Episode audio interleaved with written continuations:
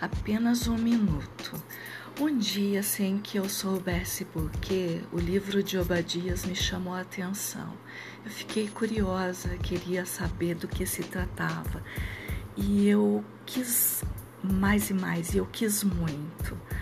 Procurei então estudiosos da minha confiança que falavam sobre o livro. O esclarecimento foi tremendo e eu fiquei fascinada por esse livro. Portanto, nesse momento, eu venho instigar você a ter esse mesmo conhecimento. Leia Obadias e, em seguida, procure pessoas de sua confiança que possam instruir a respeito.